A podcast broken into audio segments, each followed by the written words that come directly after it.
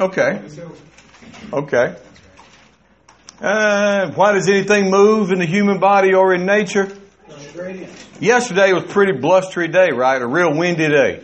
Why was that wind blowing? Pressure gradient. Pressure gradient. You had high pressure system coming in across the country, and the pressure here in Georgia was a little bit lower. So the wind blows. That's why anything moves in nature is a pressure gradient. Facilitated diffusion. We talked about diffusion, which we kind of were talking about oxygen for carbon dioxide in your external and internal respirations. But then we also talked about osmosis. What What's moving typically when you talk about osmosis? Water, liquid, okay? And then we talked about facilitated diffusion. What was the difference there?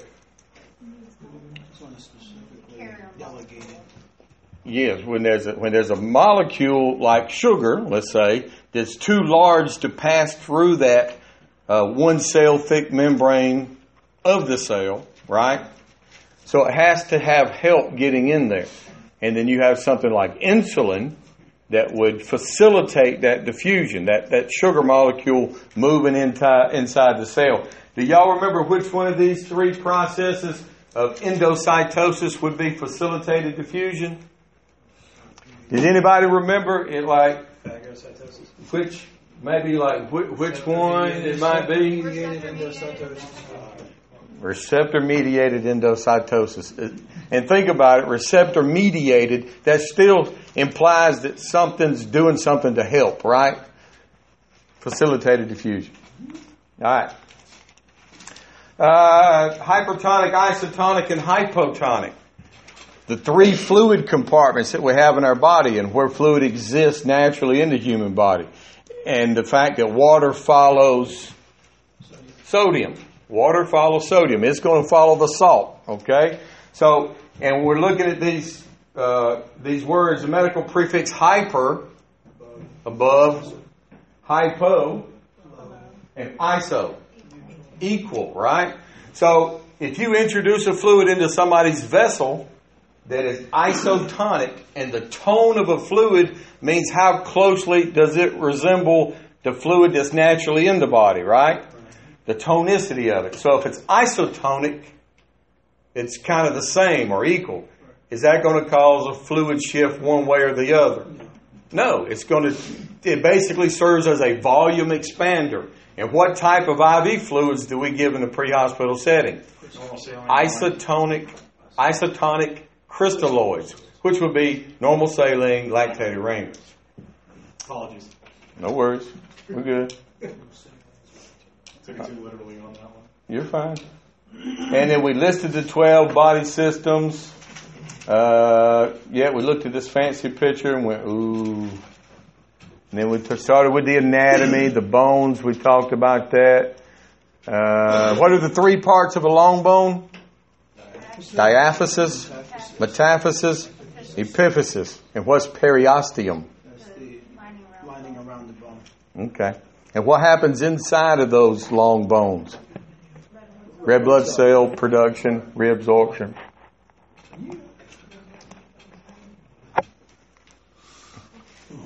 All right. So I'm kind of talking as we find in the slide that we need to start at. What's the one bone that doesn't come in contact with any other bone? And the hyoid bone in conjunction with the ninth pair of cranial nerves allows you to do what? Swallow. Swallow, primarily. Then we, how many vertebrae do you have? How many are fused? Nine. The last, yeah, the last nine. Seven cervical, twelve thoracic, five lumbar, five sacral, and then the uh, four coccygeal. Boop, boop, boop. Bones, yep, yep, yep. Mm-hmm, mm-hmm. Appendicular skeleton. The leg, the knee, the ankle.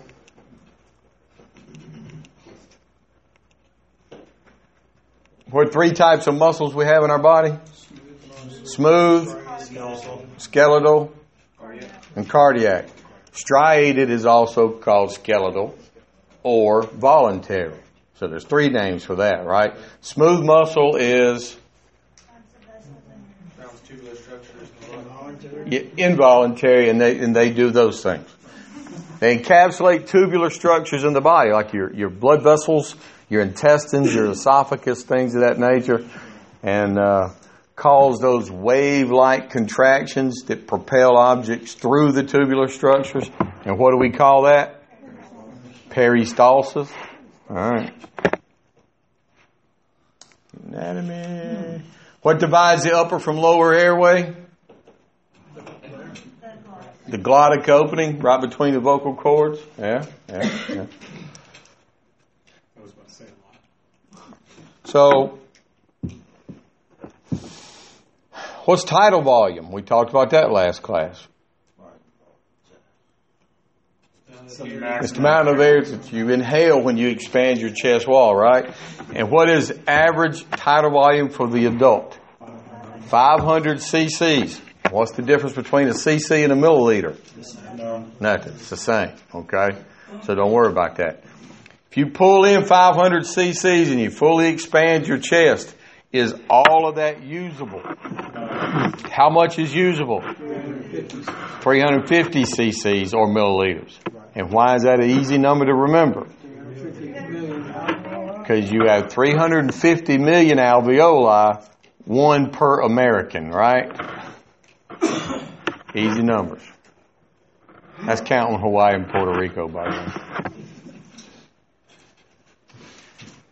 All right, so I, I'm remembering we talked about this already. I think we talked about... Um, did we talk about this? Yes, we did. You know what? We're going to start right here. Because even if we did, it ain't going to hurt you to hear it again. Uh, the respiratory system physiology. Uh, Michael, why do we breathe? Blue. No, wrong. You failed. Why do we breathe? Oh, because of the carbon dioxide. To the buildup of carbon dioxide. Thank you, Michael. So, the body...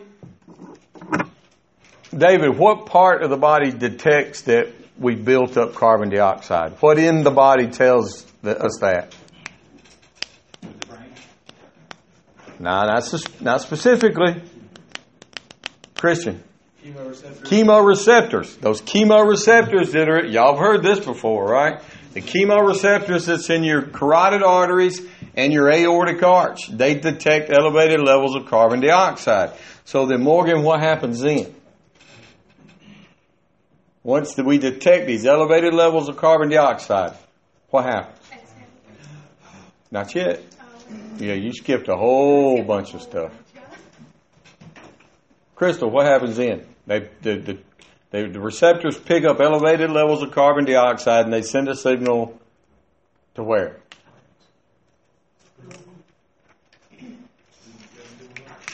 James. The dorsal respiratory group. Dorsal respiratory group, which is located in the brainstem, because that is that's where your apneustic centers lie. That is the part that naturally controls breathing. Okay, so then your dorsal respiratory group in the in the in the uh, brainstem forwards that signal on to the intercostal muscles, which is between the ribs, and the diaphragm, which causes them to contract. Right. And when they contract, that increases the anterior, posterior, and inferior, superior dimensions of the thoracic cage. As it gets larger, volume remains the same. What happens to pressure inside the chest? It decreases. And and think about it like this, guys. If you've got, I don't know, let's say your booster tank on the engine has, what, five hundred, seven hundred fifty gallons, depending on the engine, I guess.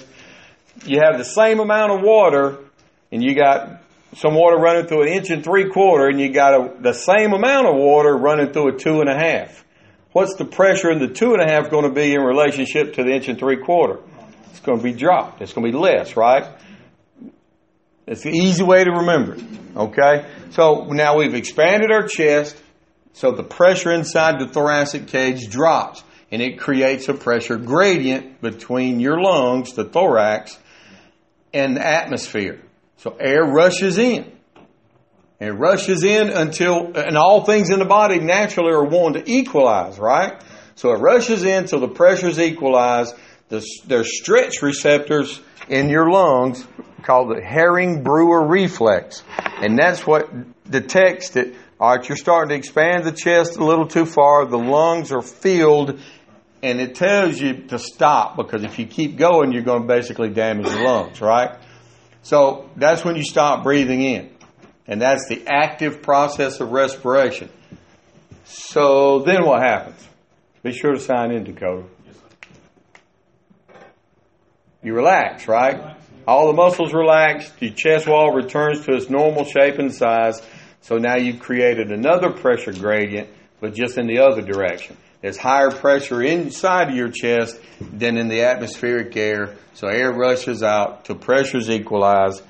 And that's the passive process of respiration. In other words, no work has to occur for that to happen. You just relax. Okay? So anyhow, when you fully expand your chest and you stop breathing in, and then that's when you've got all this oxygen uh, inside your alveoli. And what are you looking at here? You're looking at capillary beds that kind of encapsulate your alveoli, right?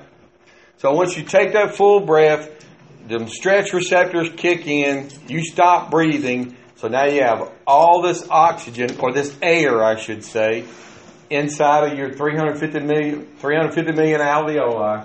So the pressure gradient, the amount of oxygen that's inside your alveoli, is higher than your deoxygenated blood that's in your capillary beds, right? So what happens to the oxygen that's in the alveoli? It passes through that one cell thick membrane into the capillary beds until pressure is kind of equalized. So now, this deoxygenated blood is co- that has engorged your capillary beds is coming from the rest of the body, where oxygen's already been consumed. And when oxygen's consumed through aerobic metabolism, the byproduct, byproduct is carbon dioxide, right? So there's got a whole bunch of carbon dioxide in here, very little in your alveolar sacs. So how does it move? From the capillary beds into the alveoli, fill them, and then you relax and exhale, and carbon dioxide leaves the body. Simple enough, ain't it? Yeah.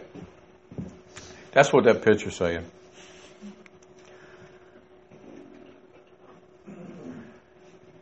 All right, here's something to talk about. And I and I know this is an actual uh, knowledge objective, right? The hypoxic drive. I just asked you, and we talked, well, I talked for a good five minutes or so explaining what we breathe because of a buildup of carbon dioxide and uh, the processes that have to take place to make all that happen. Some people, especially those who have certain diseases, uh, like uh, C O P D, chronic obstructive pulmonary disease, more specifically emphysema, they breathe on what's called a hypoxic drive, because they function on a day-to-day basis with elevated amounts of carbon dioxide in their blood, right? So why do they breathe then? Increased level of oxygen. Because of lack of oxygen, okay? Now, let me just ask you before we go any further, uh, and I know we haven't really gotten in the advanced portion here to to uh, emphysema, but we've covered it in the E M T, and I know you guys have already covered it, but just see who remembers. Why do emphysema patients, or some emphysema patients, uh, have an elevated amount of carbon dioxide on a regular basis, causing them to breathe on a hypoxic drive? Why do they retain carbon dioxide is what I'm trying to get to. Yes, sir? Because they have the uh, inability to actually expel all the C O two out of their lungs. Yes, but why? The um, doohickeys collapse. The doohickeys do collapse. Yes. And that's official medical term, y'all. Write that one down. Doohickeys. The alveoli collapse. Why do they collapse? Lack of surfactant. Lack of surfactant. Which is the big problem when it comes to emphysema to begin with, right? And what's the number one reason that people stop producing surfactant? Zero. Cigarette smoking. If you ever wanted to quit, it'll never be easier than it is today. All right? But long story short, uh, that cigarette smoke and other things, other industrial, I guess, pollutants that you might be exposed to could cause it to happen also. But the primary reason is cigarette smoke. The surfactant goes away. Surfactant is what causes the alveoli to have that, that surface tension, which allows them to keep that, that shape when they exhale, and the pressures are kind of gone away out of the sac. Um, that's why emphysema patients breathe through pursed lips, right? You, you've seen, you, you guys that have ran calls already, you, you've seen it a hundred times, if not a thousand times. They're sitting there in the house with five hundred foot of oxygen tubing, and they're sitting in the recliner going, they don't really understand why that makes them feel a little bit better, but it kind of makes them feel a little bit better, right? Because if they breathe through those pursed lips, what is that doing to the pressure in their bronchial tree? It's maintaining pressure, right? They're, they're exhaling, but it's keeping some of that back pressure intact. That's right. So, um, so long story short, that's the hypoxic drive, and that's uh, really what it's about. So, with that being said, that's why y- y'all run a call right now. Somebody's having extreme difficulty breathing, and they're an emphysema patient, and, and man, I was taught to put them on a non-rebreather at fifteen, right? Because, man, they're struggling. What's the first thing paramedics going to do when they get there? Yeah, well, first thing they're going to do is take your non-rebreather off, right? And maybe put them on a nasal cannula at like four liters per minute or something. Let them do it. Because what what's their fear? What's their overriding fear? Why do they do that? Give them too much, too much oxygen. Too much oxygen, they'll do what? Now you got to remember, why are they breathing in the first place? Because they they retain carbon dioxide, so they're not breathing because of too much carbon dioxide. They're breathing because of a lack of oxygen. So the fear is not necessarily that they'll pass out, but if you give them too much oxygen, they'll stop breathing. Listen to me. The human animal has to have oxygen, has to have sugar. If if they're in extreme distress when you get there, you put them on that non-rebreathing mask. Let the paramedic do what he or she wants to do when they get there. Doesn't matter. Give them that oxygen. Let me ask you a question. If you give them oxygen and they stop breathing, what are you going to do? Take the oxygen off. And do what? Start dying on breathe four. Breathe four. Because no matter what, you cannot get around the fact that we cannot live without oxygen. Can't do it. So when the paramedic gets there, let them do what they're going to do. Because they're doing what they're doing based on their protocols and the and the latest science there, you know. So just keep that in mind. Yep. Acid-base balance. Raise your hand if you think this is complicated. Yeah, it's not. I promise you. There's people who put their kids through college and made their house payments on a monthly basis trying to convince you that this is complicated, but it's not. I promise you it's not. All right. So what is the normal acid-base balance? Let me just read this first. Acid is increased hydrogen ions in a solution. Hydrogen. That's the primary acid in the body that we're talking about. A base means there's a decreased amount of hydrogen in there. Acid or a base. That's why it's called acid-base balance, because there needs to be a balance. Um, and it says most common expression of acidity is pH. So you notice, and it, it's always looked weird to me initially, but you got a little p and a big H. What does that stand for? Phosphorus? No. What is that? What is uh, acid again? Hydrogen. Increased hydrogen. hydrogen. So potential. Little p, big H is, it stands for the potential for hydrogen. pH. What is the normal pH of the human animal? What's it supposed to be? seven point three five to seven point four five. What happens if you're too far this direction? That's acid. You dead. You dead is what you are if you're too far this direction. What happens if you're too far that direction? You're just basic. You're dead. Okay, you're dead. You're dead from acidity, you're dead from alkalosis. But dead is dead, right? Very small window, seven point three five to seven point four five. Now, if you, I'm not telling you the second you hit seven point three four, you dead. I'm not saying that. But I'm saying you get outside of that small window, you dead. Long story short. So, and I want you to look at this right here. Things, I guess, in, in our lives or whatever, keep it in mind, seven point three five to seven point four five is the window that we exist in. Uh, something, so looking at a scale, and we're going to just go ahead and draw this out because the newcomers to class, y'all will figure this out very quickly. I'm a natural artist, all right?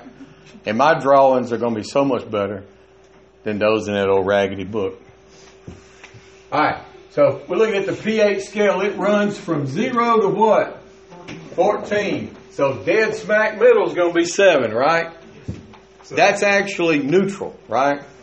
So we're not really neutral, right? And no, normally, if we're seven point three five to seven point four five, we're probably, let's just say, right here. I'm going to put that L in that little block right there because that represents life. Okay, that's what you have to be.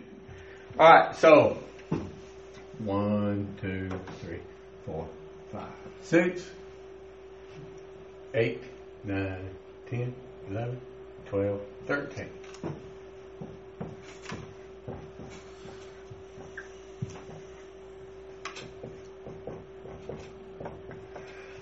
Okay, so I'm going to get all fancy and change colors on you too. So anything this direction, anything less than seven is said to be what? Acid. An acid. And anything above seven is said to be what? A base or an alkali. Alkalosis, acidosis. Acid-base. And look at it. Stomach acid's very acidic, right? It's a stomach acid. That, that, that, that just, that's simple, right? So let me just ask you a question before I go any further.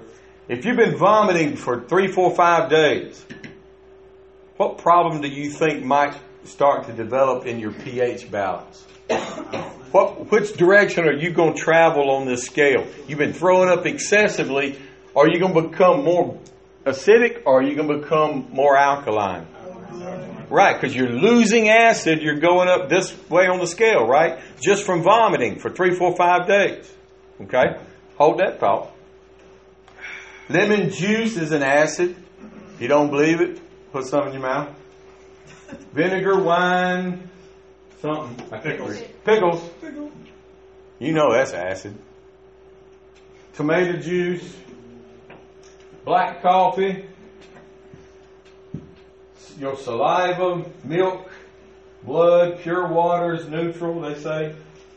Baking soda, ocean water, household ammonia, oven cleaner, all of them go in that direction.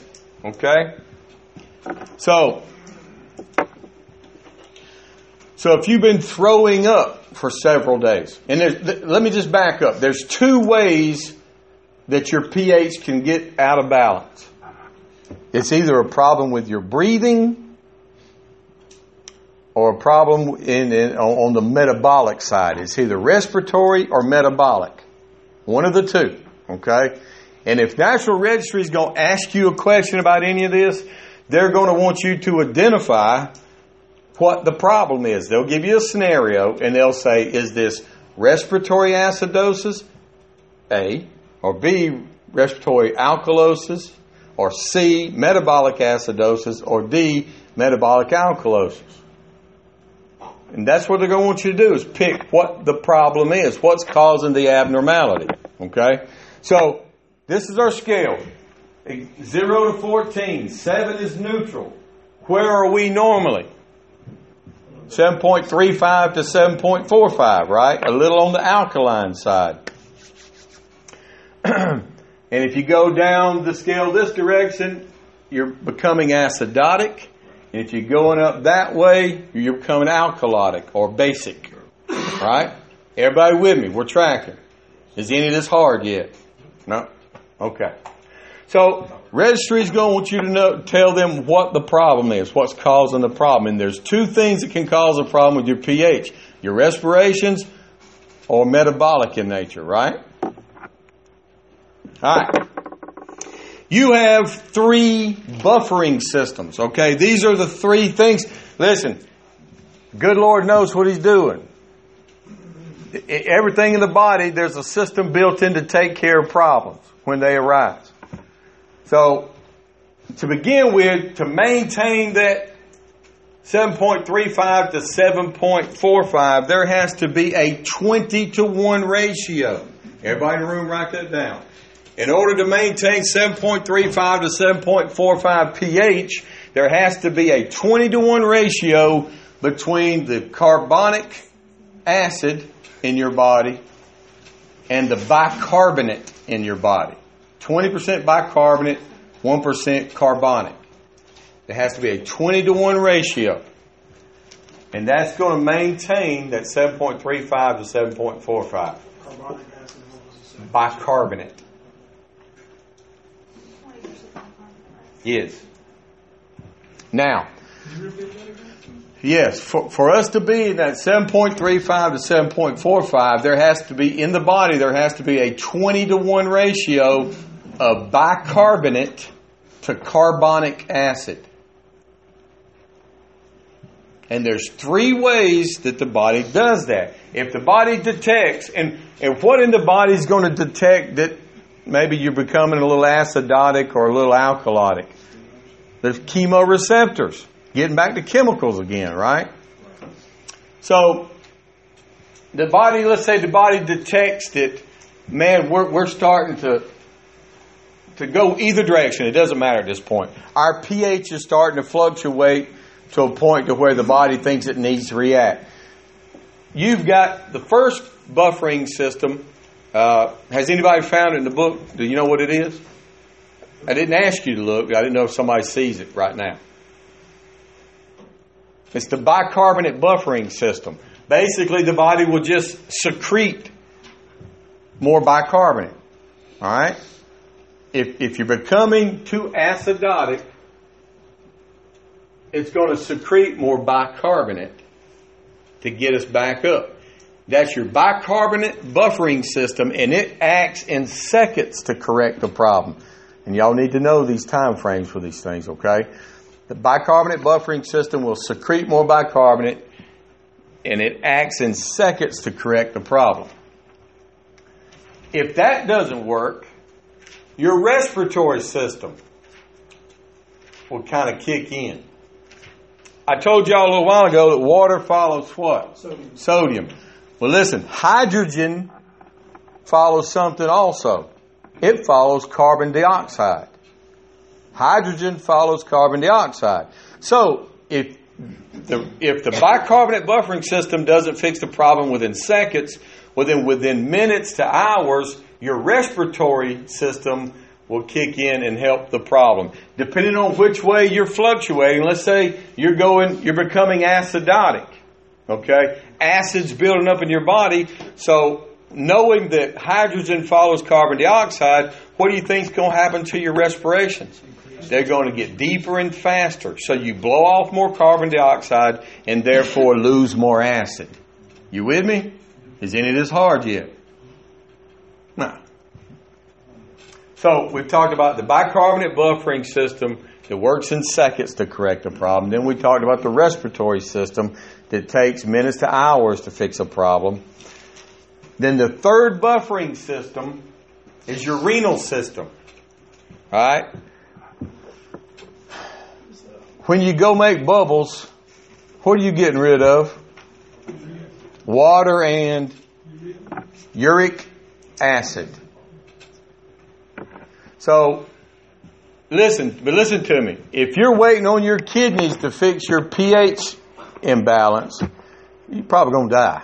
All right? So, and I'm going to tell you a, a real funny joke that nobody else will think is funny. Okay, and they'll look at you like you're stupid every time you say it. One, because they don't really understand it, and if they do understand it, they're going to think you're stupid, all right? But every time you got to go to the bathroom to pee, just look at everybody and say, hey, I'll be back in a minute. I got to go work on my long-term pH, all right?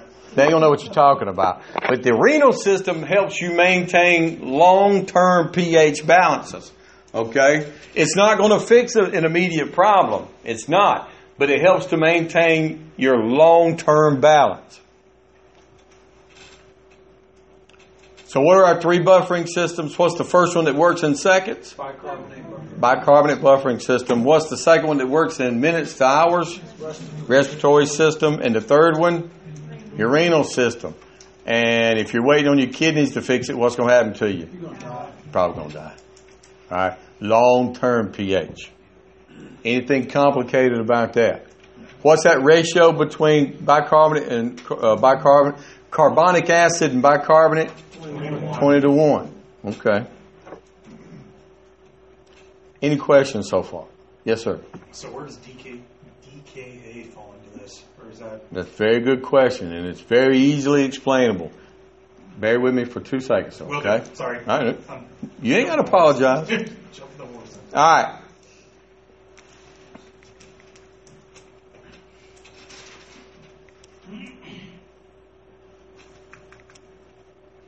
All right, so all right, we didn't, man, we didn't got off it. Man, they done left a bunch of stuff out. All right, so listen, uh, I told you there's two things that's going to mess up your pH. It's either your your breathing or the metabolism, the metabolic part, right? So if the registry gives you a scenario to where, let's just say they've taken, uh, well, let's just go with the soup of the month. Uh, they've taken a bunch of heroin. And they're breathing two times a minute when you get there. Listen to me. Your acid. No, I'm not going to say that right. I'm not saying that right. Your, your pH is inversely proportionate to your respiration.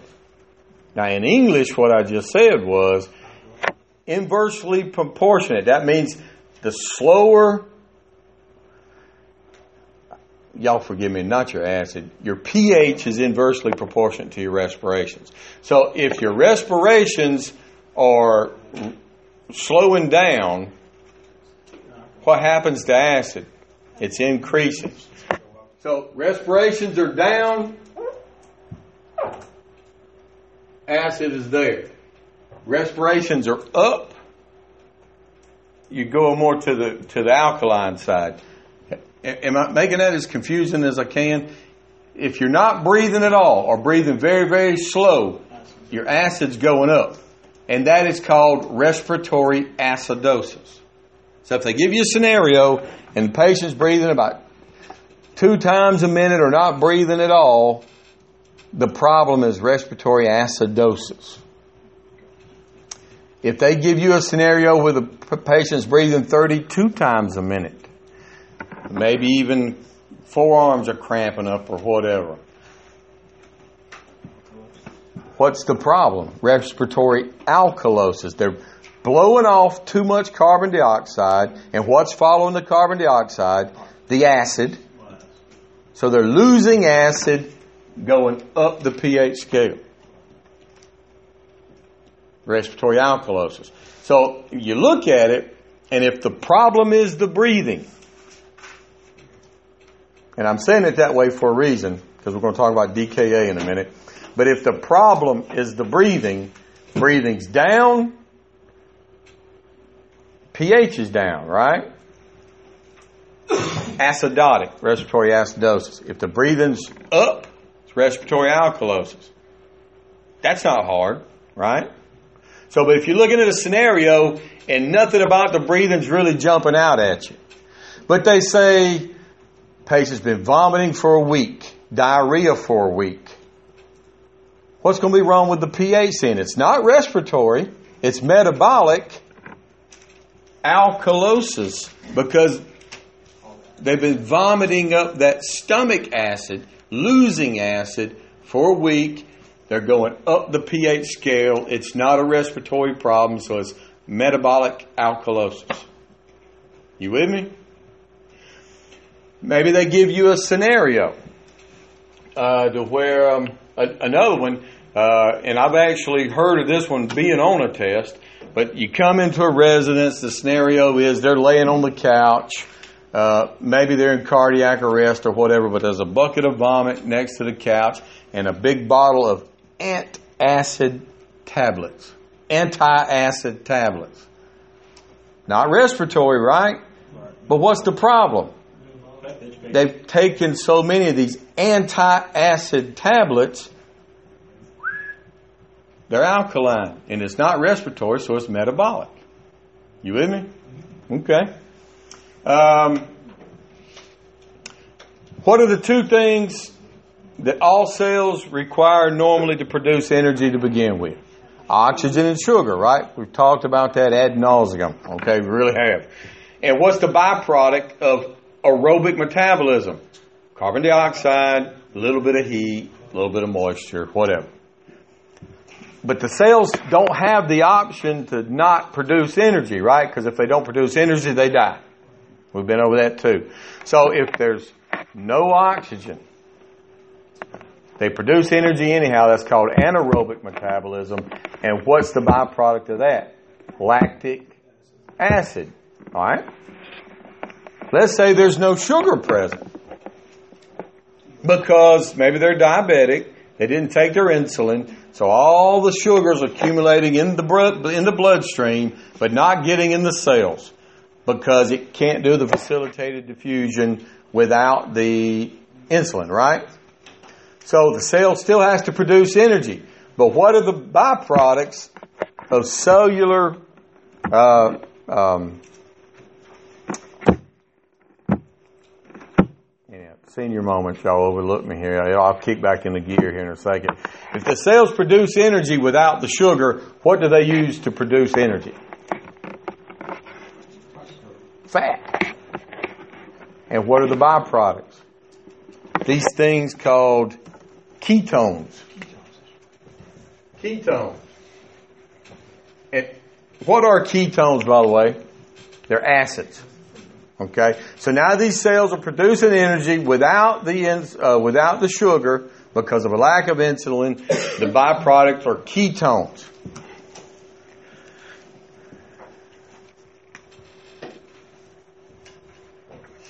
What's D K A? So many ketones have been released. They're probably unconscious at this point. Uh, what if? What, where are they? What's happening on this pH scale? They're going down. They're becoming acidic, right? Because of all these ketones that have been released. It's not respiratory, so it's metabolic acidosis. And I want everybody in the room to write this down. I'm telling you, you may see it. Registry may give you a scenario and they'll tell you specifically, and, and listen to you, I'll even give you a disclaimer. As I'm standing here at this very moment, I'd have to go back and look and, and read again to tell you exactly why, why what I'm about to tell you is true. But I know for a fact what I'm about to tell you is true. If the registry says they've been vomiting the contents of their lower digestive tract, you think about what that is to begin with, all right? And that's particularly nasty. But then that's metabolic um, acidosis, not alkalosis. If they're vomiting normal stomach contents, that's metabolic alkalosis. If it's lower intestinal tract, it's going to be metabolic acidosis. It's, it goes opposite.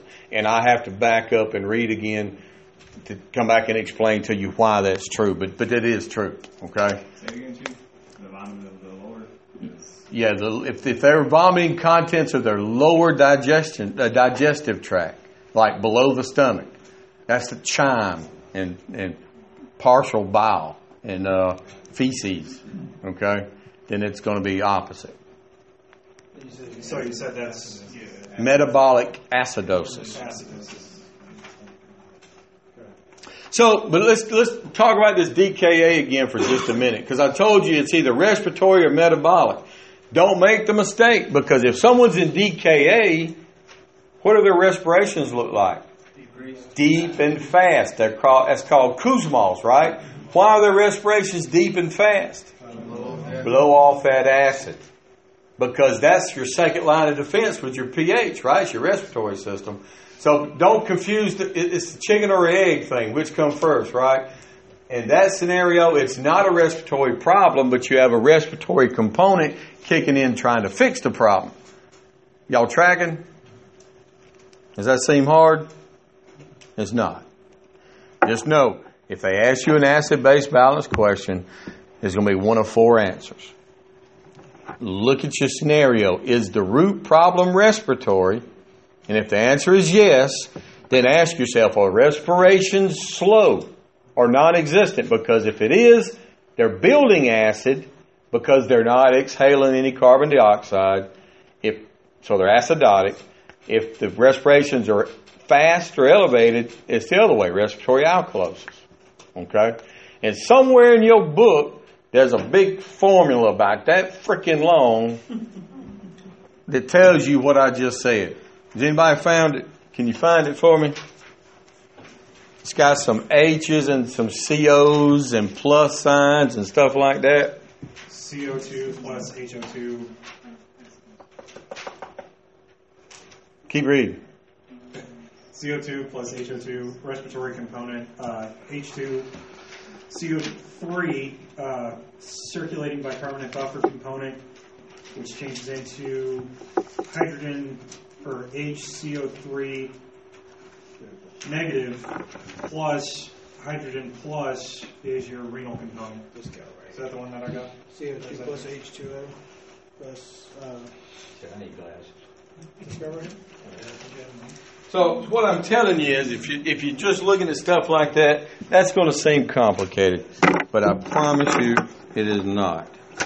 Because what I've told you is what you need to know to answer the questions on the registry exam. Now, I hate the, the thought of teaching to a test, but the reality is, you, you have to be able to answer those questions on that test too.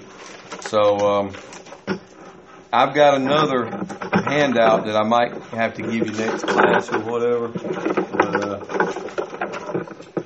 no, it's not a handout, actually. But I'm going to give you some, some blood gases, okay? And um, and we can talk about some of this other stuff, and maybe it'll make a little bit more sense. Does everybody have this written down that wants to write it down? Okay. So...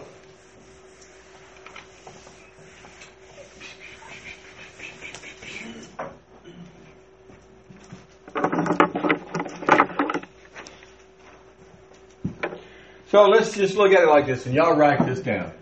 If breathing is up, all right, breathing's elevated. What's your C O, C O two is what? Carbon. Carbon dioxide. What's that? Without the two. Carbon monoxide. Okay, but we're talking about carbon dioxide. If breathing is up, your C O two is going to be what? Down. Down. Okay. So, looking in your book, somebody tell me what H two C O three would be. Hydrogen. Look in your book. H two H two C O three.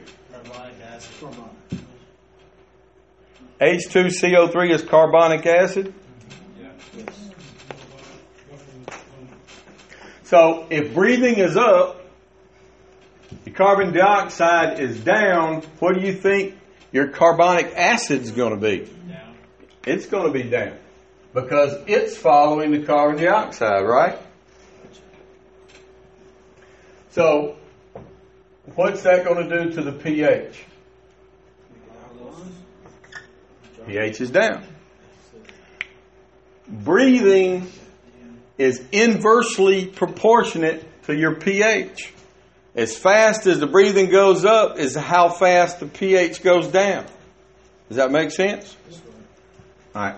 So So in reverse then, well, let's just write, write these other things down. We've already said, and everybody write this down because you're going to have a quiz on this.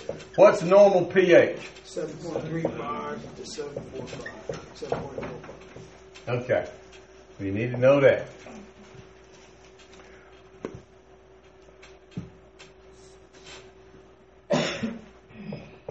P A O two. What's P A O two? Somebody look in the book and tell me what P A O two stands for. Partial arterial pressure of, of oxygen. oxygen. Partial arterial pressure of oxygen. Okay? What's your P A O two? Well, let's just say. And anytime you see M M H G, that stands for millimeters of mercury. Your P A O two should be between eighty and one hundred millimeters of mercury. And yes, these are lab values. Are you going to be able to get these in the back of an ambulance a lot of times? No. Now, we're going to go with the pulse oximeter, right? Uh, and verify it with the pulse each time the little bar graph moves or the little heart shows up, right, to make sure it's accurate. But you need to know these things. pH is seven point three five to seven point four five. Your P A O two is eighty to one hundred millimeters of mercury. Okay? So, that being said, then what is P A C O two? Partial arterial. Arterial pressure of? Carbon dioxide. Carbon dioxide. What's the normal amounts of carbon dioxide in the blood? thirty-five to forty-five. Millimeters of mercury.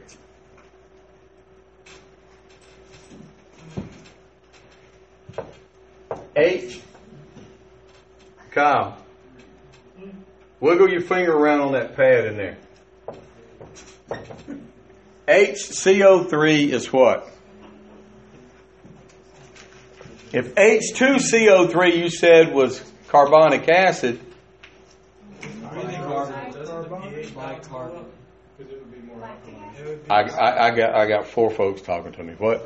Sorry. Um, if breathing goes up, doesn't the pH balance go up because it's alkaline, it's not? Breathing goes up. Breathing goes up. You carbon. The carbon dioxide goes down, so your pH balance goes up. Yes, that is absolutely right. Man, y'all got to speak up sooner than that. I wrote the wrong thing. Your acid is inverse. And this is why I tripped myself up on earlier. Thank you for catching that. What's H C O three?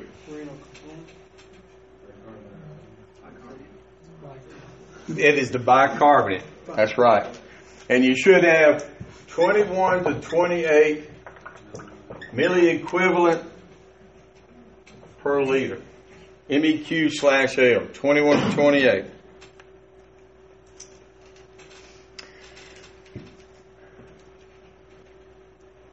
You need to know these. You'll have a quiz on these.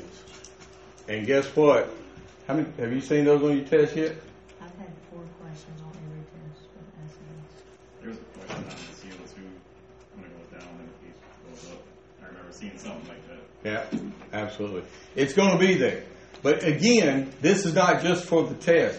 Knowing these things, you can actually, knowing these levels and everything, especially the, the uh, P A O two and your um, your uh,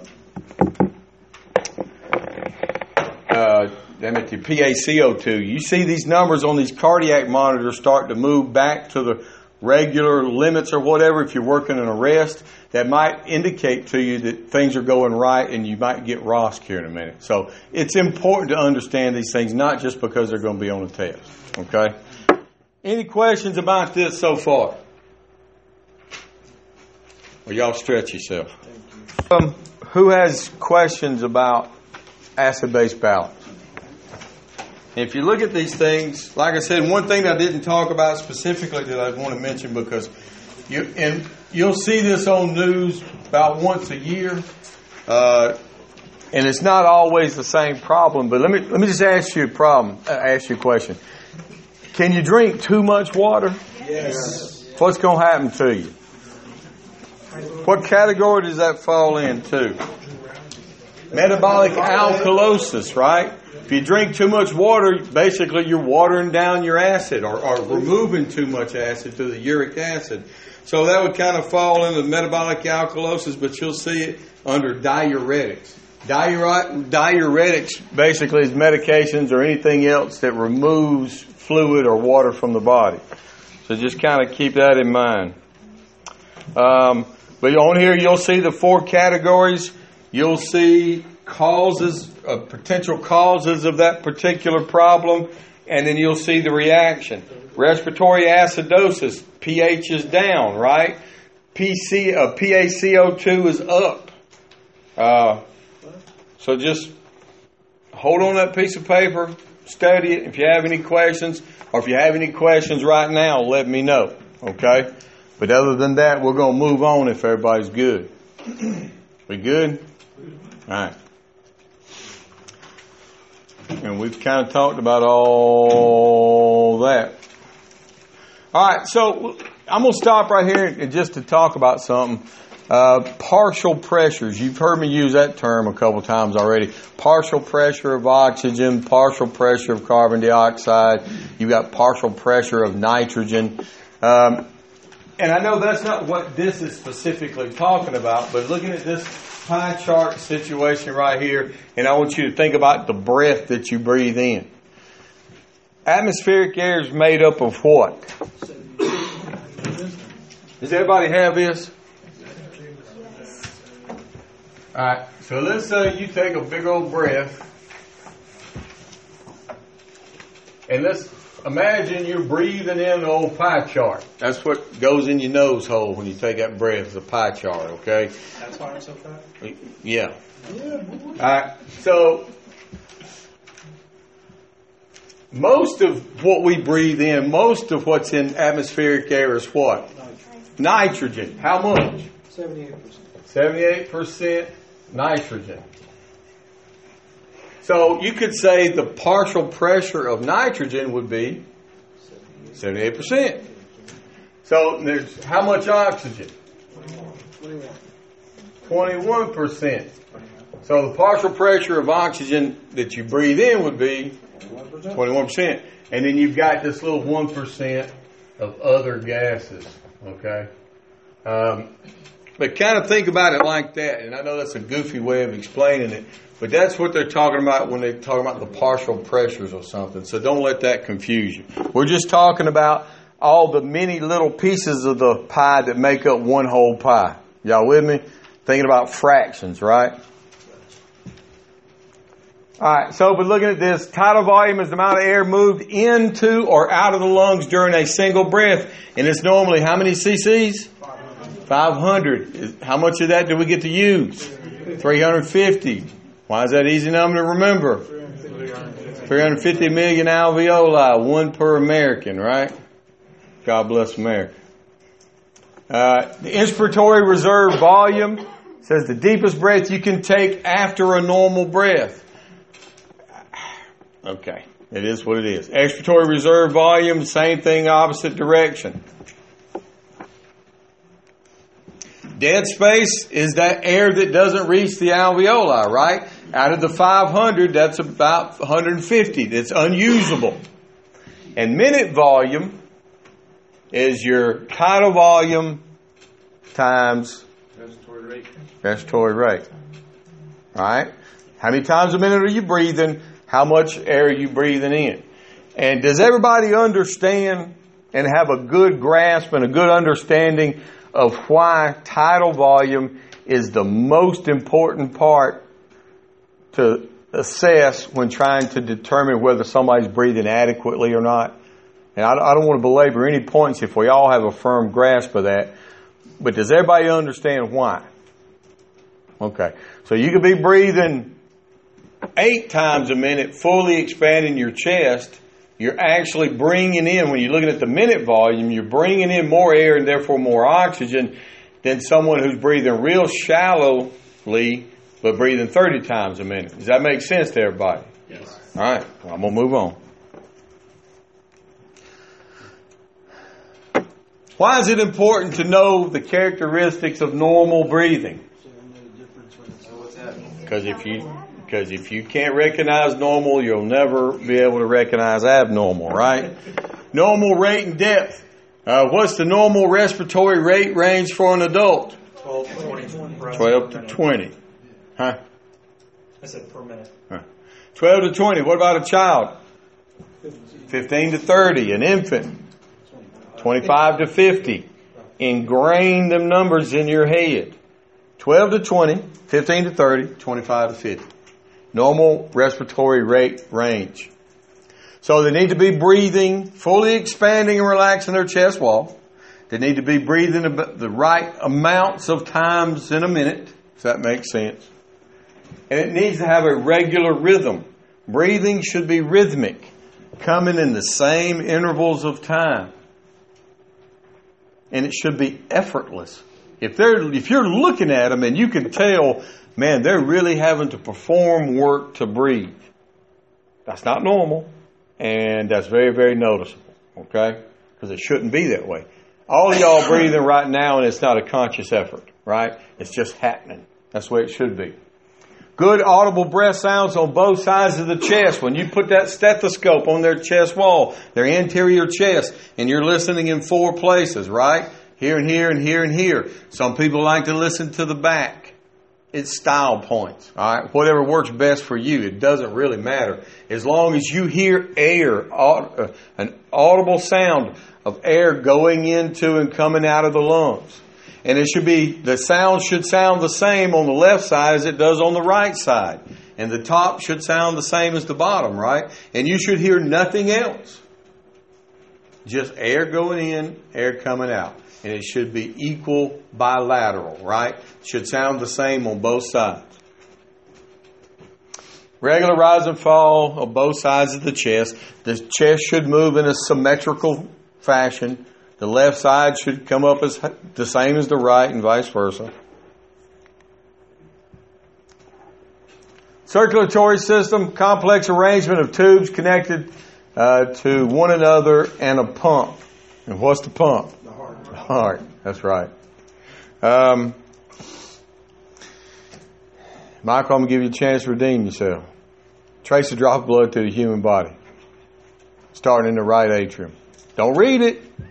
Tell me. Dakota. I know you used to know it. I used to know it. Uh, right atrium, tricuspid valve. All right, slow down. From the right atrium to the tricuspid, through the tricuspid valve, right oh, to the right ventricle. From the pulmonic semilunar valve to the pulmonary arteries. And what's unique about the pulmonary arteries? Yes. They carry deoxygenated blood. Okay? Pulmonary veins. Wait a minute. Now you skip the lungs altogether. Oh, yeah. So it goes to the lungs, and then from the lungs, pick up where you left off.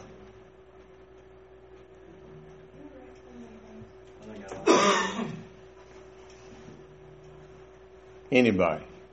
From from the lungs, from the lungs to, back up to the left atrium. But via what though? Pulmonary veins. Pulmonary veins. And what's unique about the pulmonary veins? It's the only vein that carries fresh blood. Because what makes an artery or a vein to begin with? Deoxygenated versus oxygenated blood. Direction of travel. Oh, direction of travel. Is the blood flowing to the heart or away from the heart? Okay. So anyhow, so it, it leaves the lungs, passes through the pulmonary veins into the left atrium, right?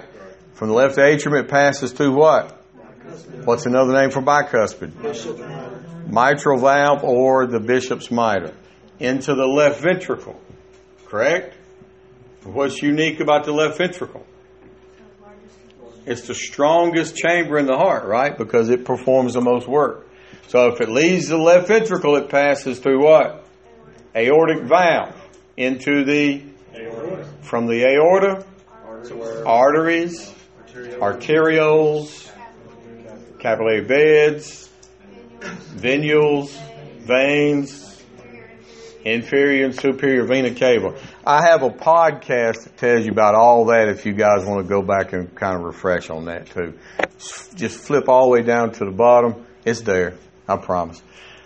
Uh, again, so that's the circulatory system. And it's a tubular structure in the body. So what surrounds them? Particularly the arteries, smooth muscle, right? What do the smooth muscles do when you're talking about the blood vessels? They help you maintain blood pressure, right? Because if they constrict or get smaller and volume remains the same, what happens to pressure? Increases. If some disease process or some injury causes those muscles to relax, so the vessels get larger, what happens to blood pressure? Drops. Simple hydraulics, right? And it ain't hard. Again, the uh, circulatory system anatomy is complex arrangement of tubes connected to one another in a pump, also called the cardiovascular system. It isn't an entirely closed system because just like your fire pumps, if you get too much air in there, that's a problem, right? We call that cavitation, right? Your heart could cavitate as well. But it's not going to sound like gravel's in it, though, right? You have two primary circulatory systems, two, I guess, secondary cir- uh, circulatory systems. You have the the, the pulmonary c- circulatory system, which is that section of the of the vessel that goes from the right ventricle to the lungs and then back to the left atrium. And then you have your systemic circulatory system, which circulates blood everywhere else, right? Systemically. Each time the left ventricle contracts, It, and the right ventricle contracts, it should eject a certain amount of blood. seventy milliliters. And what do we call that? That is stroke volume. The normal stroke volume is seventy milliliters. Can we measure stroke volume in the field? No. We can't put a number on it, but can we tell whether it's adequate or not? Yes. If they have inadequate stroke volume, you walk in the room, how can you tell it that fast?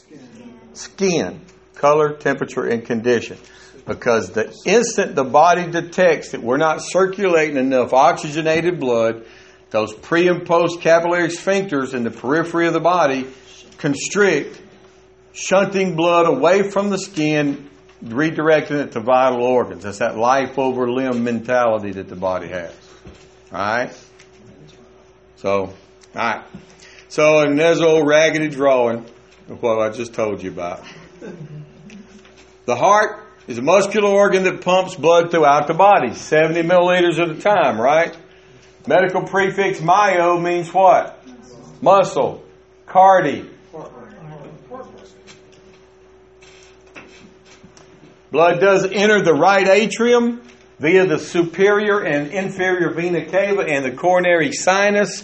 Basically, it just kind of leaks down into the coronary sinus and it's kind of absorbed into the heart from the top side of the body along with the superior vena cava. The amount of blood that's returning to the right atrium, we've got a term for that too, right? The amount of blood returning to the heart is called what? Preload, Preload or preloading of the heart. Uh, there's a picture of it. All right. Right atrium, right ventricle. Then you've got your left atrium, and you've got the left ventricle. And looking at this drawing, you've got these tendons right here called the chordae tendineae, and you've got papillary muscles. And that's what manipulates those cusps in your atrioventricular valves. Your, bicu- your tricuspid and bicuspid valves are known as your atrioventricular valves because they separate the atrium from the ventricles. Okay? The valves that go to the pulmonary arteries and the aorta are called semilunar valves because if you looked at them, they'd kind of be shaped like a half a moon. Semilunar valves. Again, this stuff is not hard. Um... All right. Bam.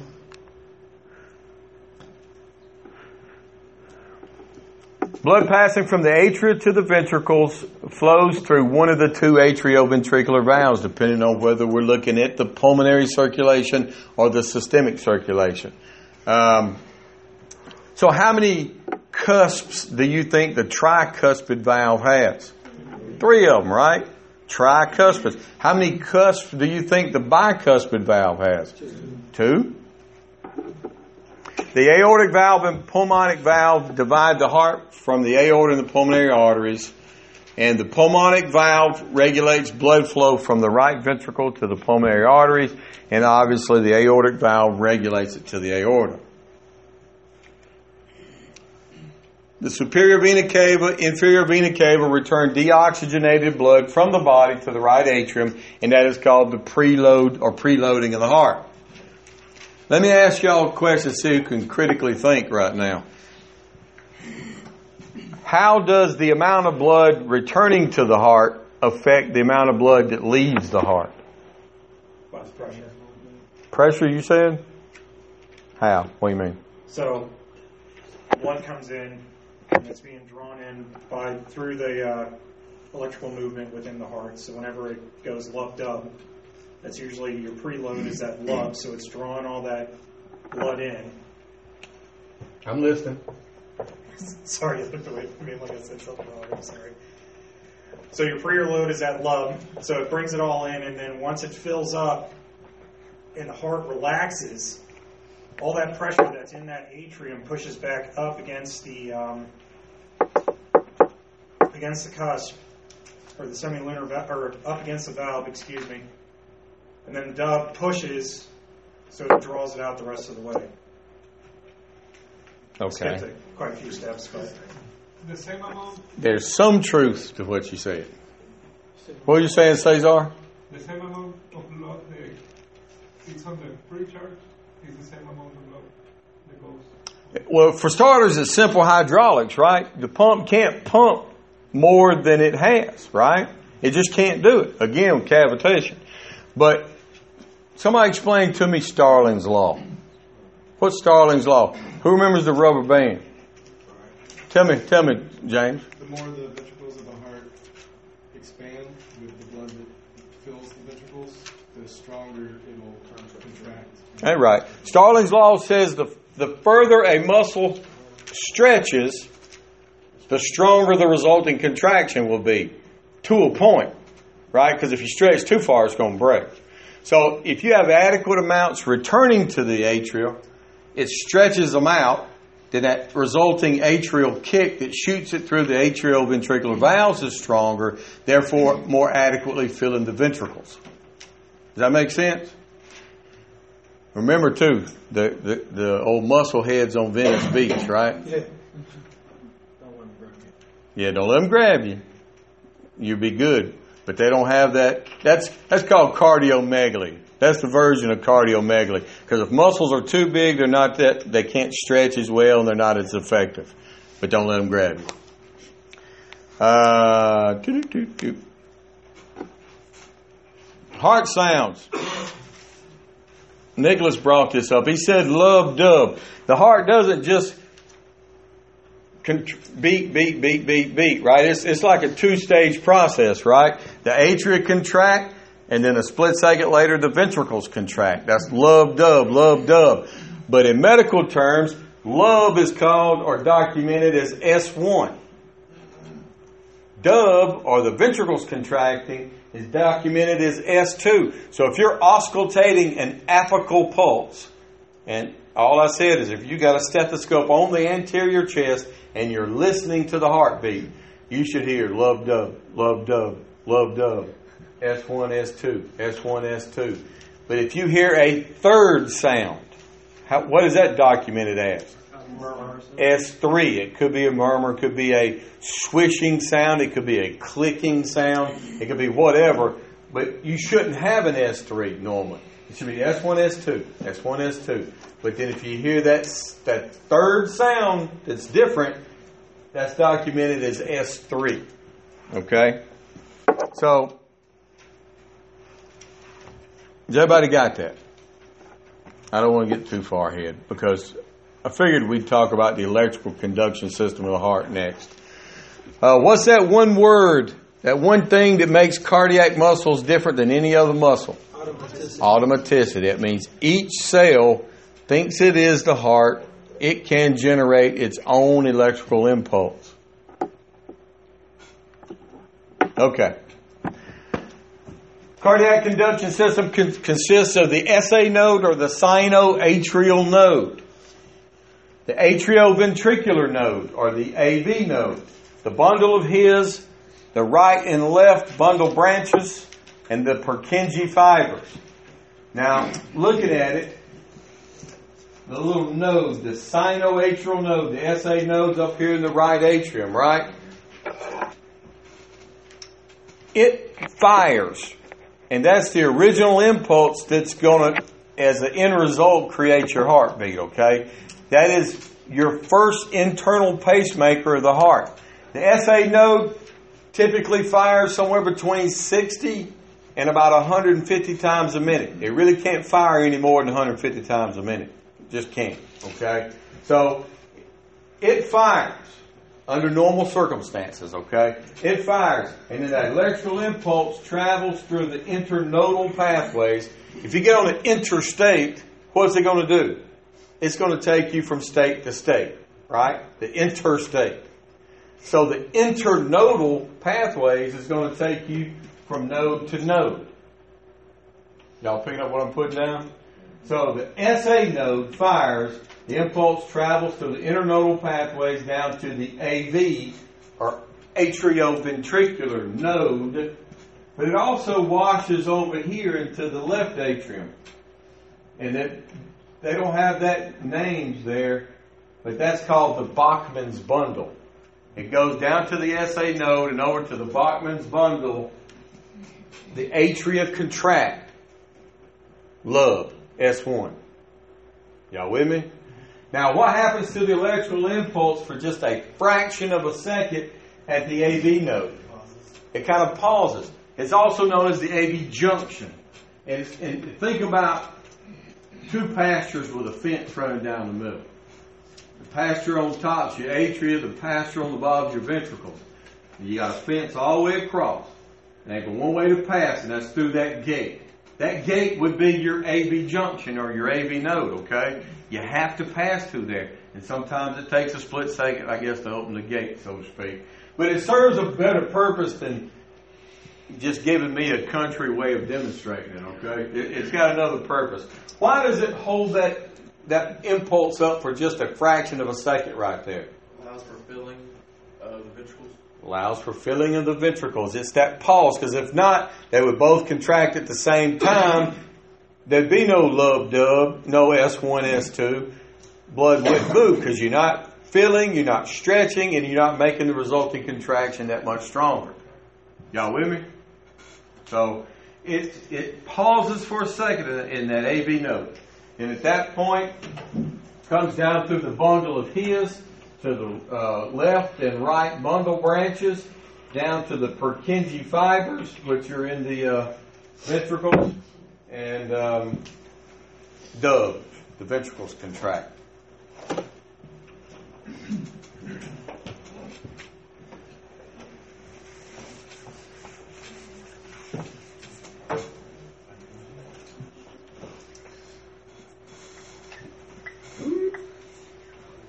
Yes, I told y'all, I'm a wonderful artist. So,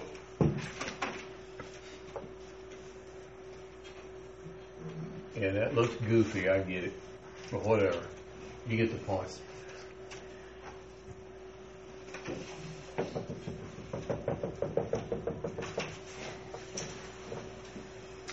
All right, looking at the E C G or E K G, whichever one you want to call it.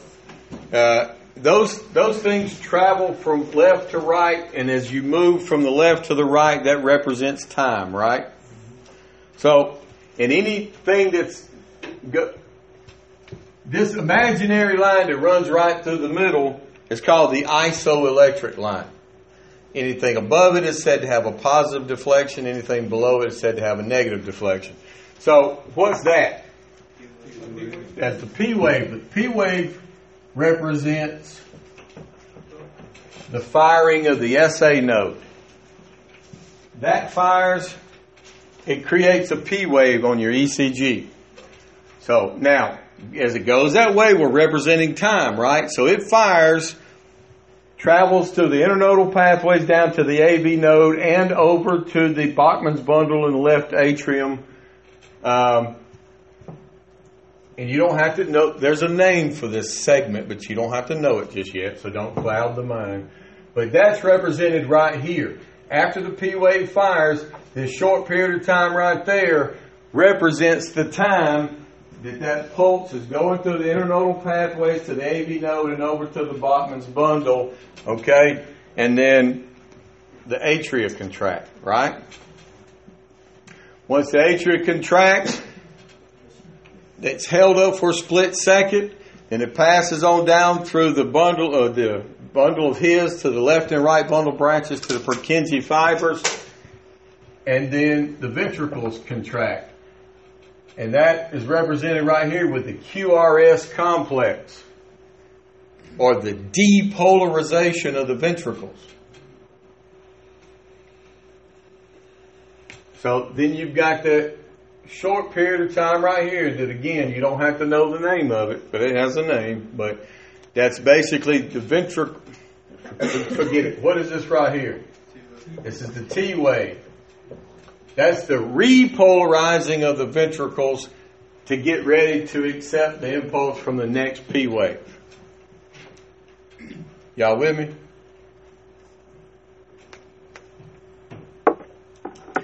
You have, at the E M T and advanced E M T level, what you really need to know about an E C G is this: what is shockable and what's not. Okay? You have two shockable rhythms. Can anybody tell me what they are? V-fib and V-tach without a pulse. And why ultimately is V-tach without a pulse shockable? Because it's about to turn into what? V-fib. It's going to turn into V-fib. Asystole and P E A, or pulseless electrical activity, are they shockable? No. Nope, unless you're where? Yeah. Doesn't that involve a car battery and some jumper cables? No, negative. No, MacGyver. So, asystole or flatline, no matter how many times the T V wants to show you, that's not shockable, okay? Uh, and P E A, which is pulseless electrical activity. If you look at the E C G and it just looks like a normal rhythm, but there's no associated pulse. I know American Heart Association and A C L S and all that, when you take it, they don't even tell you a whole bunch to even reassess for pulses anymore, especially once you shock or defibrillate. But without that pulse, it's something altogether different, and it, but it's not shockable. So V-fib and V-tach without a pulse is shockable. P E A, asystole, is not. All right. The three states of cardiac function. One refers to the strength of the ventricular contraction. What's that state called? Inotropic, the inotropic state. One speaks to the rate in which the heart is contracting. Chronotropic. And then the third one speaks to the rate in which the electrical activity is passing through the heart. That would be the dromotropic. Understand this. And you don't have to get into the weeds on this right now. But long story short, the chronotropic, dromotropic, and inotropic states of the heart, these are The, the states that the cardiac medicines, the paramedics push, are going to act on one of these three states, if not multiple states, okay? Understand this, and at this point, this is what you need to know. You don't have to have any more knowledge than that. Um, but I would, y'all know that, but somewhere in this chapter, you should see a little graph or a little chart or whatever that talks about the alpha and beta effects of the heart, and or alpha beta effects on the body. Alpha, we might even break it down to like alpha one or beta one, beta two, and alpha one, alpha two, what have you. But somebody find that chart.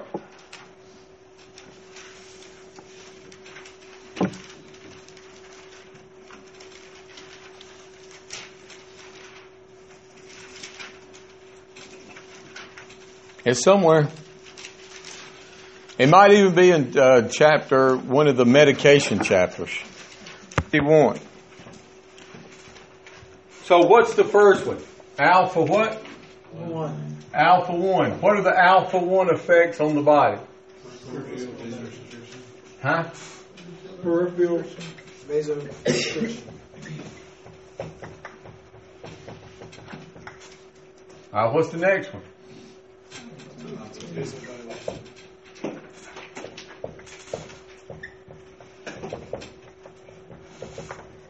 Little or no bronchoconstriction. I just got a whole new pack of pins. All right, so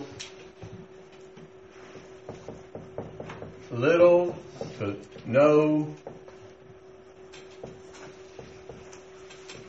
bronchoconstriction, right? All right, so what's next? Beta one. What is that? Increased heart rate. What else? Increased automaticity. Okay. Increased contractility. Georgia education is getting on. All right. And, and what? Increased conductivity. All right. Now, does, does any of that look familiar? Like maybe something we just talked about? Yeah. So if someone, if a paramedic administers a, a beta one drug, what's it going to do to the heart? It's going to slow it down. It's going to it's going what? Oh, it's going to increase. Okay. I was thinking blocker. So do you think it's going to hit all three of those states, chronotropic, dromotropic, and inotropic? Yeah. Okay. All right, so what else? Uh, beta two. All right, so what's beta two? Bronchodilation. Vasodilation.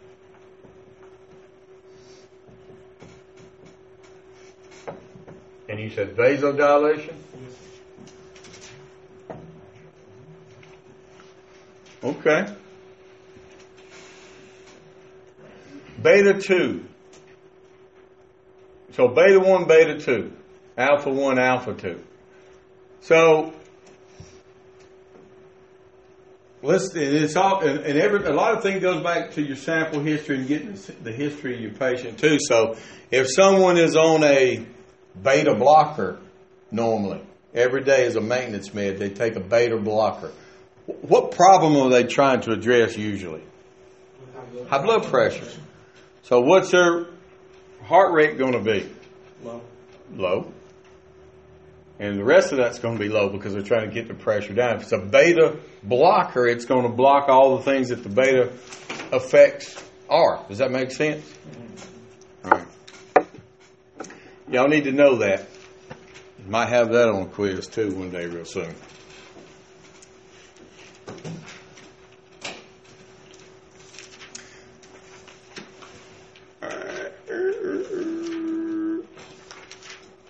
All right, the cardiac cycle is the process that creates the pumping of the heart.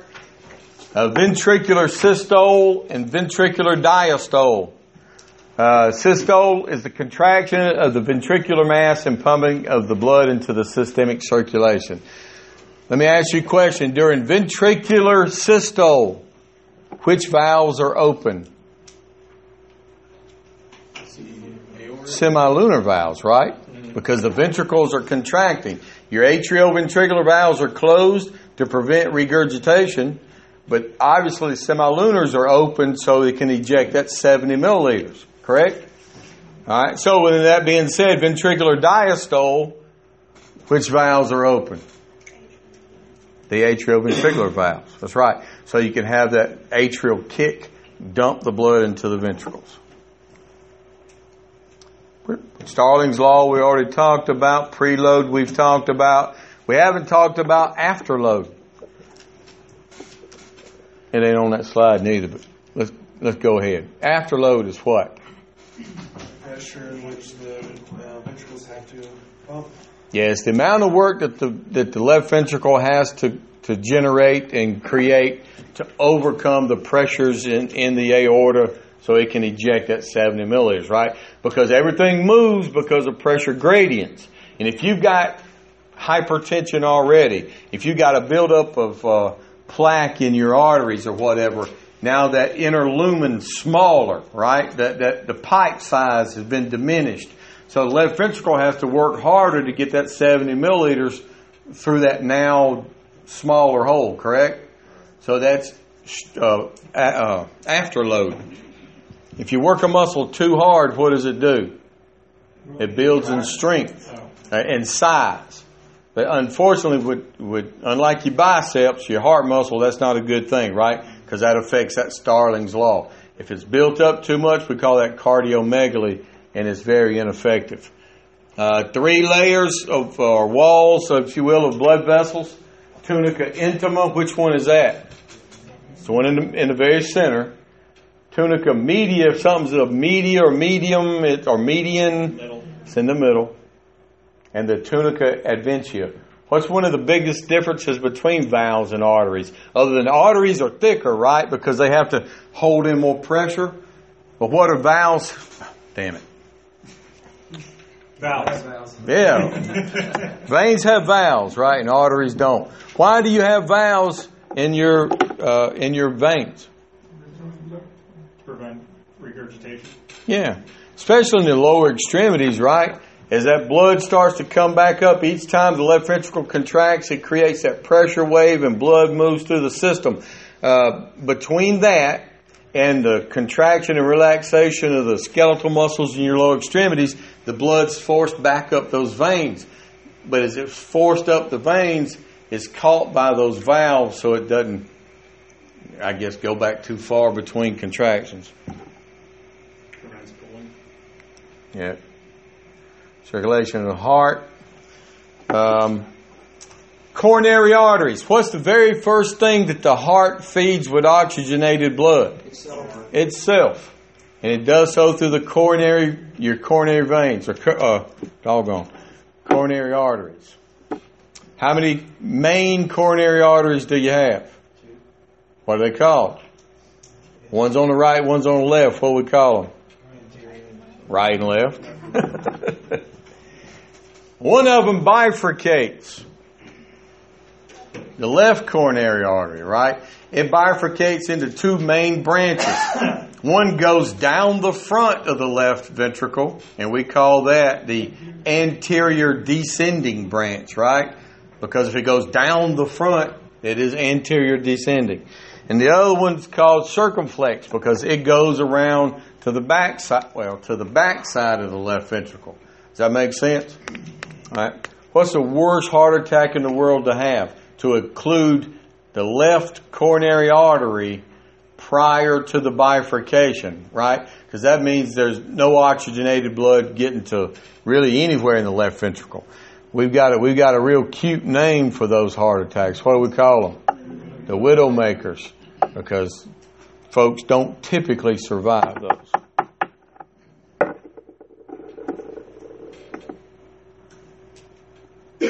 Yep, there's your coronary arteries. Pulmonary circulation we've talked about. Systemic uh, uh, arterial circulation. Look, you do not have to know every artery and every vein in the body. But I would know the major ones, especially the ones that are kind of associated with pulse points, okay? If you feel for a pulse in an infant, you're, you should feel underneath the arm, right there where the brachial artery is, right? The brachiocephalic artery, it's going to run from this general area towards the head, right? Left common carotid, right carotid, left subclavian, below the clavicle, subclavian, it runs that direction and that direction.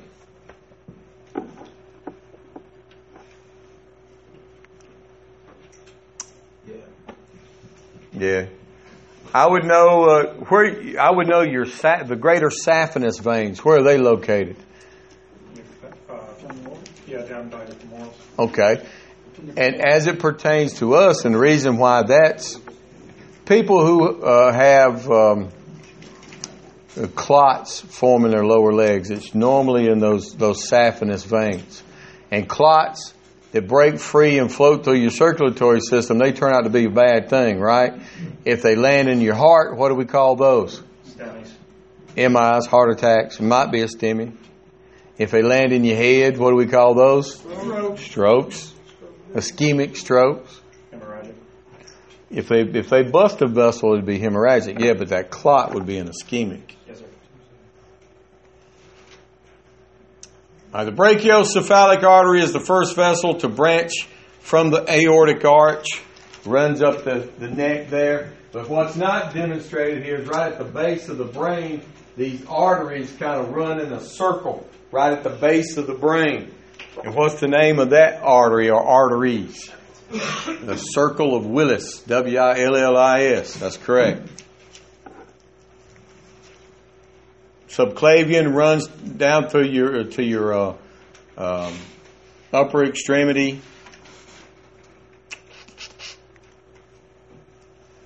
Yeah, in your abdomen, what what's your, your arteries and veins that, that go to and from the liver? What are those called? The what? Hepatic. Hepatic. Yes, the hepatic artery, hepatic veins. And just as a general rule, does blood flow in all your vessels all the time? No. It's kind of redirected in places it needs to be, right?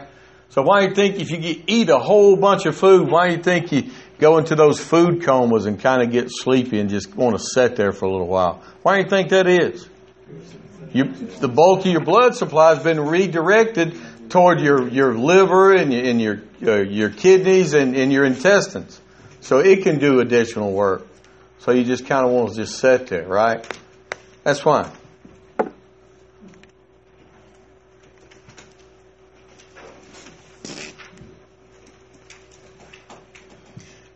What makes up our blood? Most of it's plasma or the water part, right? But then you've got, and that is also the vehicle or the medium in which your formed elements travel through. And when I say the formed elements, I'm talking about the red blood cells, also known as what? Erythrocytes, and your white blood cells, known as leukocytes, and then your platelets, which are known as thrombocytes. That's correct.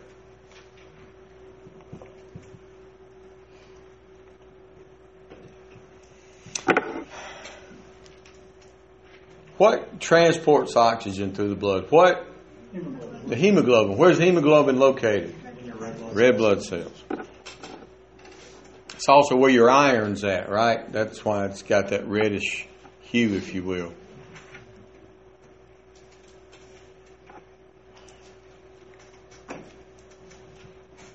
Average adult has about five liters of blood.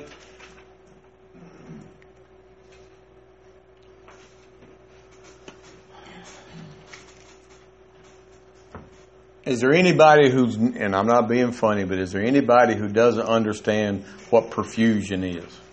We all understand we're talking about the movement of oxygenated blood through all the organs in adequate amounts, right? And if we don't have enough, that's called what? Shock, Shock or hypoperfusion.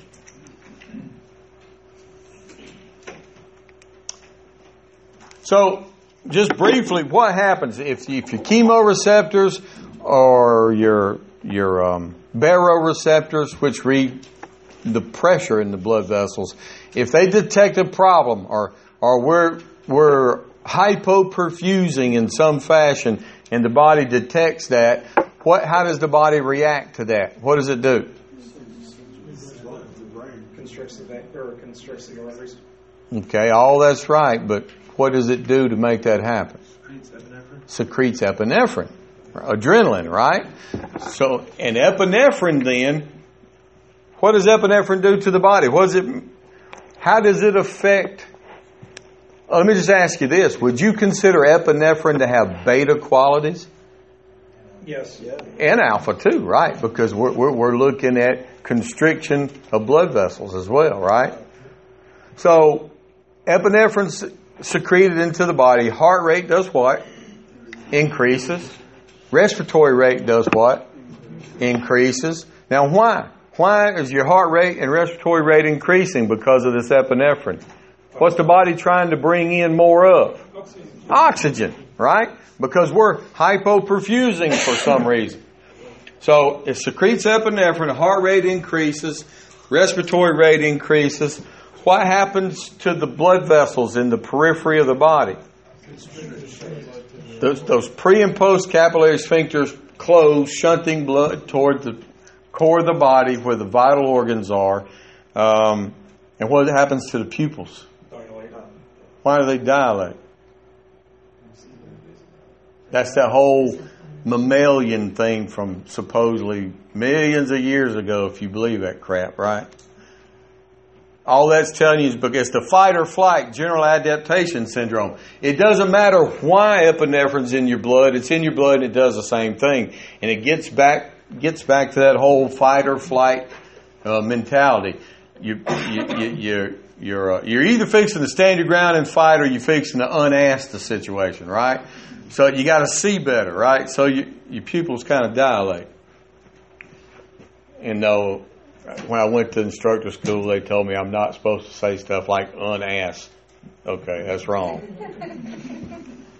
I said, I pray for the pygmies where, I forget what he said. Whatever. Dear Lord, I apologize. Yeah. Listen, pygmies down in New Guinea. They, New Guinea, that's where it was. So anyhow, so that's what epinephrine does in reaction to that. Um, there you go.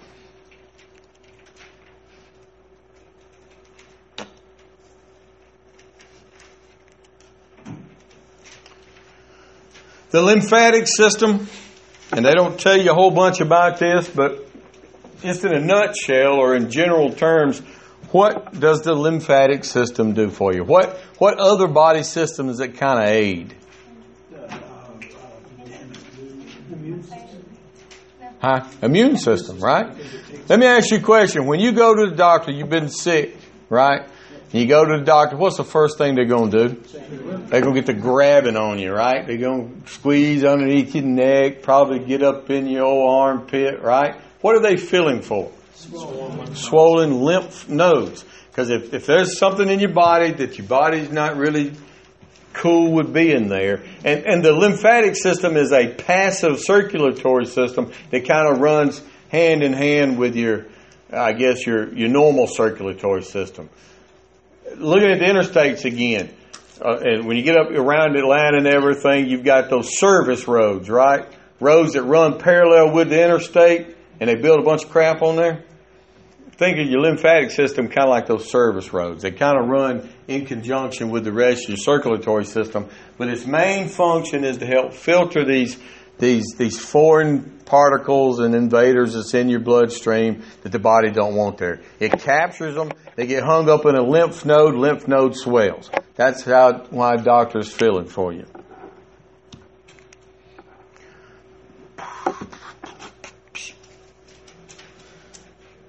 Central nervous system.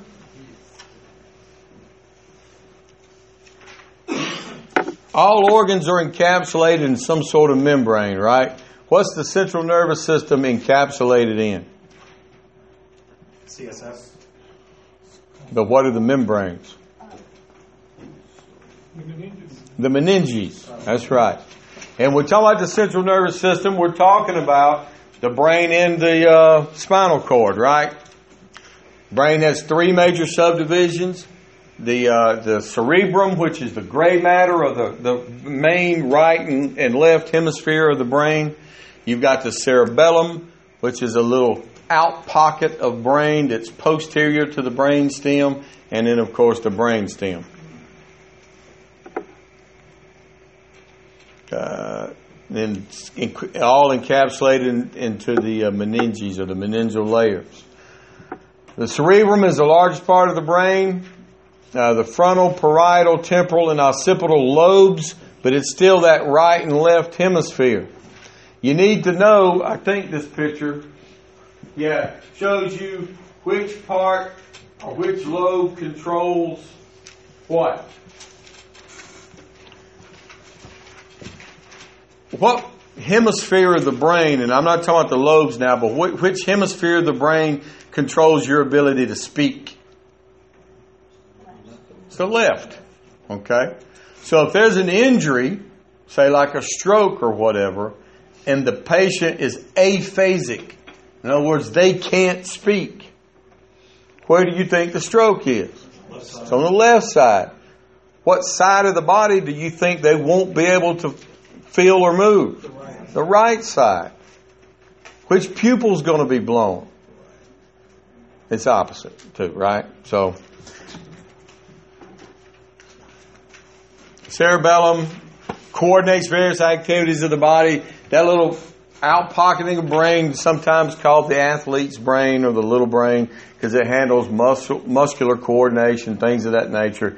And the brain stem is where the basic functions of life are controlled. Your blood pressure, your breathing, uh, your pupils. The midbrain, the pons, and the medulla oblongata. Why is an alligator so ornery? Yeah, because he got all them teeth and no toothbrush. God damn it, Colonel Sanders. You wrong. All right. Spinal cord, it's an extension of your brain stem. And listen, you got sensory nerves and you've got motor nerves. Sensory nerves detect whatever stimulus is coming from our environment, sends the message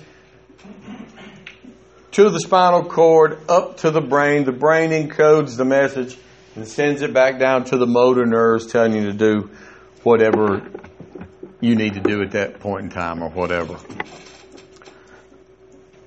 And listen, if, if you're more comfortable waiting until after class to tell me, that's fine. But especially some of your new, your newer guys to the class, some of this I'm assuming is kind of like a refresher for you or whatever. But if I'm going too fast and you're not picking up what you feel you need to pick up, feel free to come tell me. I mean, you can tell me now if you're comfortable with it.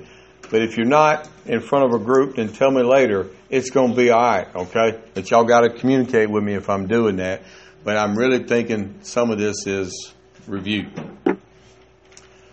The meninges, that encloses the central nervous system, and then you have this cerebrospinal fluid that kind of washes over things inside of the uh, meninges. You've got three layers. You've got the dura mater. Is that the inside layer, middle layer, or the outside layer? Outside layer. The dura mater has another name. Hard mother. Has called the hard mother. That's right. You can't make that up. That's the hard mother. The one in the middle is called the what? Arachnoid. Arachnoid. How did it get its name? Because right underneath the arachnoid is a little bit of a space. You've got the three layers, but there's a little bit of a space underneath that second one, called the subarachnoid space. And then back in the day in the seventeen hundreds or eighteen hundreds, seventeen hundreds, when Ben Franklin was over there in France serving as ambassador, but they were digging up them graves and cutting into bodies to discover the human anatomy. Yeah, that happened. Okay. This when things like this were discovered. That that space underneath that arachnoid layer had a bunch of very tiny, tiny blood vessels in there that looked like spider webs. Ar- arachnophobia is what? Fear, Fear spiders. spiders. Arachnoid. It refers to spiders because of those little vessels. Okay? Dura mater, arachnoid, subarachnoid space. I gave some of y'all another name for that subarachnoid space that registry likes to use, and you can't let it trick you. But sometimes it's called the what? The ventricles of the brain. So if registry asks you something about the brain and the ventricles, you're first going to think, well, they're trying to treat me because the ventricles are in the heart. Pay attention, because the word ventricle really just means space. So don't let that fool you. So the subarachnoid space is sometimes called the ventricles of the brain. And that's where cerebrospinal fluid is produced and reabsorbed in the ventricles of the brain.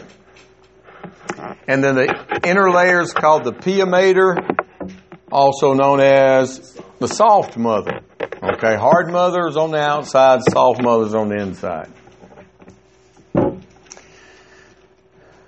The diencephalon is that... that part of the, the cerebrum just superior to the brain stem, and that's where your your hypothalamus and your thalamus are located, and uh, and it goes a long way toward helping control core body temperature in conjunction with the skin. The way I've explained that before is that your diencephalon right there, in particular your, your hypothalamus, and the skin is kind of like your, your thermostat hanging on the wall. And you remember those old radiator systems that used to flush hot water in there, and then the, the, the heat would just rise off the old radiators? It's your thermostat and your skin, or your, your hypothalamus and your skin is, is real similar to that. Limbic system influences emotions, motivation, mood, sensations, pain, and pleasure. The limbic system is a, you know, they say the frontal lobe of the brain controls higher education and learning and more advanced emotions or whatever. The old limbic system. How many of y'all have ever had somebody say something, or you, or they do something, or you see something, and you instantly just see red? You just, bam, boy, and you, your fuse is lit, and you're mad, you're ready to choke somebody to sleep. You ever been there before? That's your limbic system kicking in. Also, and some people have an overactive limbic system, all right? I'm just going to tell you. Uh, also, it, it, overactive limbic systems. Have you ever known particular people that are, that startle real easily? Like if you walk into the room, it doesn't matter how I enter my bedroom if my wife's in my bedroom. It doesn't matter. I can announce, hey, honey, I'm at home. Or I can just walk in there. It doesn't matter. I'm going to scare the shit out of her. No matter how I do it. And she's startled. Huh? You talking about me? No. Yes, sweetheart. We are. So. I, I, just, I just heard that you scared somebody. You're telling on yourself now. I, it's big fun scaring him, by the way. But, no. But overactive limbic system. Those people that startle really easily. That's what that is. That's that the basic, more primitive emotions and reactions. Don't let your limbic system control how you act and react to people. They they won't like it. I know. Uh, your nervous system, again, sensory and motor nerves. I've kind of hit on that already. um, but I will pause for a second and let's talk about the your... All right, you've got your central nervous system. And then the rest of it is your peripheral nervous system. And then you've got subsections or components of the peripheral nervous system known as the somatic nervous system and the uh, the um, autonomic nervous system. Somatic nervous system, that's things that you can consciously control, right? If I'm sitting here thinking, all right, I need to draw a pretty picture, so I'm going to bend down here and I'm going to pick up this blue marker. I had conscious control over that. Somatic. Autonomic nervous system. That kind of sounds like automatic, right? Those are the functions, the body functions that you don't have conscious control of. I can't sit here and say, man, I ate a big old meal. I better increase my uh, my digestive process and so I can metabolize. It just don't work, right? Automatic. That's the autonomic nervous system. And it's going to react, and, and you get really complicated with it, but what you need to, all you really need to know about the autonomic nervous system is you're going to have one or two reactions of the autonomic nervous system. You're going to speed up some process, or you're going to slow down some process. And if you speed up, or have a, or if you speed up processes through your autonomic nervous system, that's called a sympathetic response, right? A sympathetic response of the autonomic nervous system means your whatever your digestive process is increased, whatever. Or you have parasympathetic response. It slows down. Everybody good with that? Remember that? All right.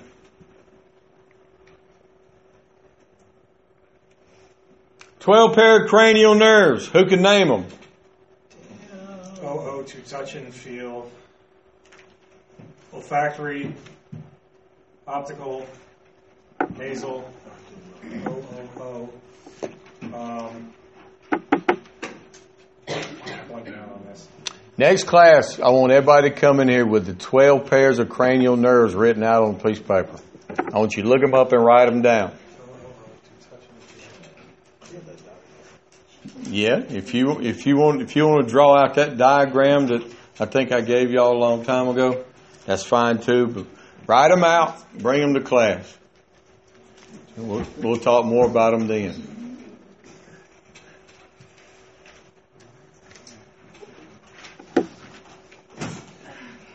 All right, and listen, y'all take a short break.